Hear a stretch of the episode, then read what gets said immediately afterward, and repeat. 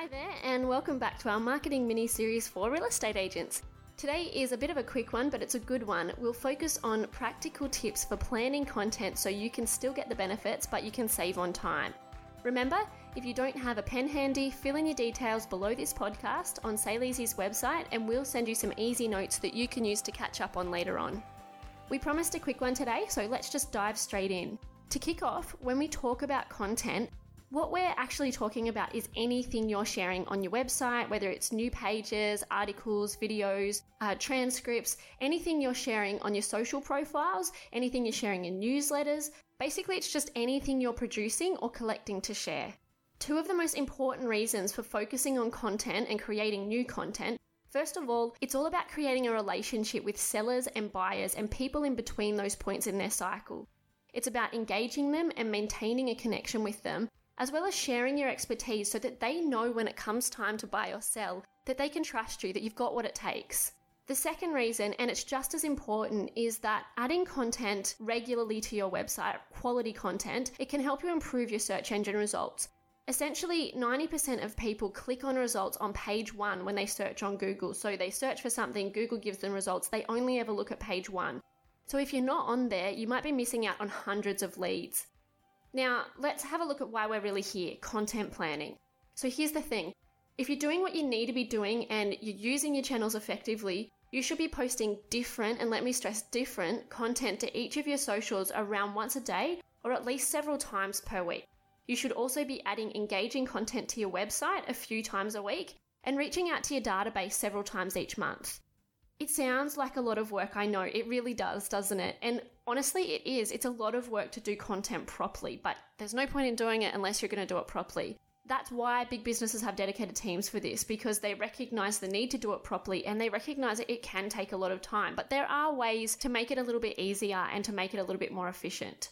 So, really, if you're doing content right, you've got three choices of how you can get this done. Number one, you can hire help, and a lot of businesses do. A lot of real estate agencies do now. We'd probably recommend not hiring help to do your personal brand content, but definitely your business content.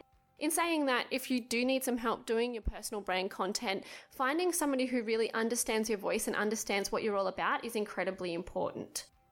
Option two is each day you can get up, head to the office, sit down at your desk in front of a massive pile of work, or you can jump in the car to back to back appointments.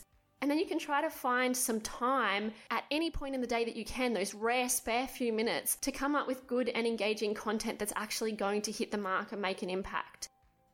When we've worked with agents who approach content like this, we've found that they're either throwing something together really quickly without thinking about its usefulness to its followers or how engaging it's going to actually be, if it's going to actually have an effect, or if they are taking that time to think about engagement, which is great, it's, it's what they're supposed to be doing, then they're sitting and they're racking their brains and they're trying to come up with this new idea, which takes them around 20 minutes each day to do. And that's 15 hours a month just for two channels. So, just if you're doing Instagram, just if you're doing Facebook, not even talking about your newsletters, your website updates, any of the other channels like LinkedIn that you're using. 15 hours a month just for those two.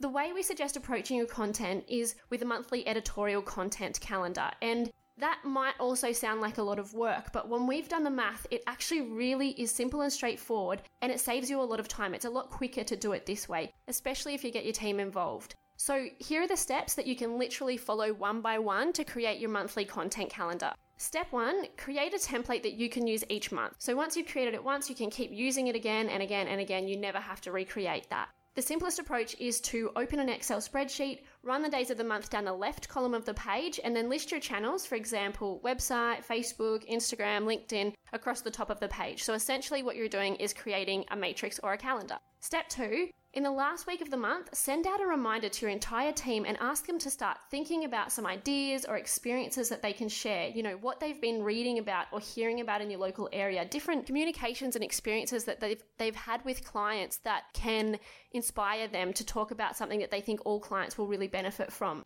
Get them thinking, basically. Also, quickly jump online and check out your content performance from the last month to see what your followers found most engaging. Step three, in your regular monthly meeting, tack on a little bit of time to brainstorm. Get everyone to throw in all of those ideas that they've been thinking about for content and take them down in a long list. Step four, place all of those valid ideas in your content calendar for the month. We're going to do a blog series, we're going to do one on this Wednesday, one on the next Thursday. We're going to do these Facebook posts and basically keep going until every slot on that calendar is filled. Then, once all those slots are filled, depending on the makeup of your workplace, allocate that content out to various staff. So, get everybody helping to create that content. For example, the sales team might do a state of the market for you, you might do a director's report, your admin might source some items to repost from other organizations' profiles. Now, something to be mindful here is make sure you're not just posting sales content. We've talked about this before. Don't just post this is the new listing that we've got. This is the great reviews that we've got. Make sure that you're posting value add content and also make sure that at least half of your content is original. Don't just repost content from other profiles because all you're doing is creating engagement for those businesses instead of yours. Set a deadline for when all that content needs to be complete and back to you or back to your organizing admin.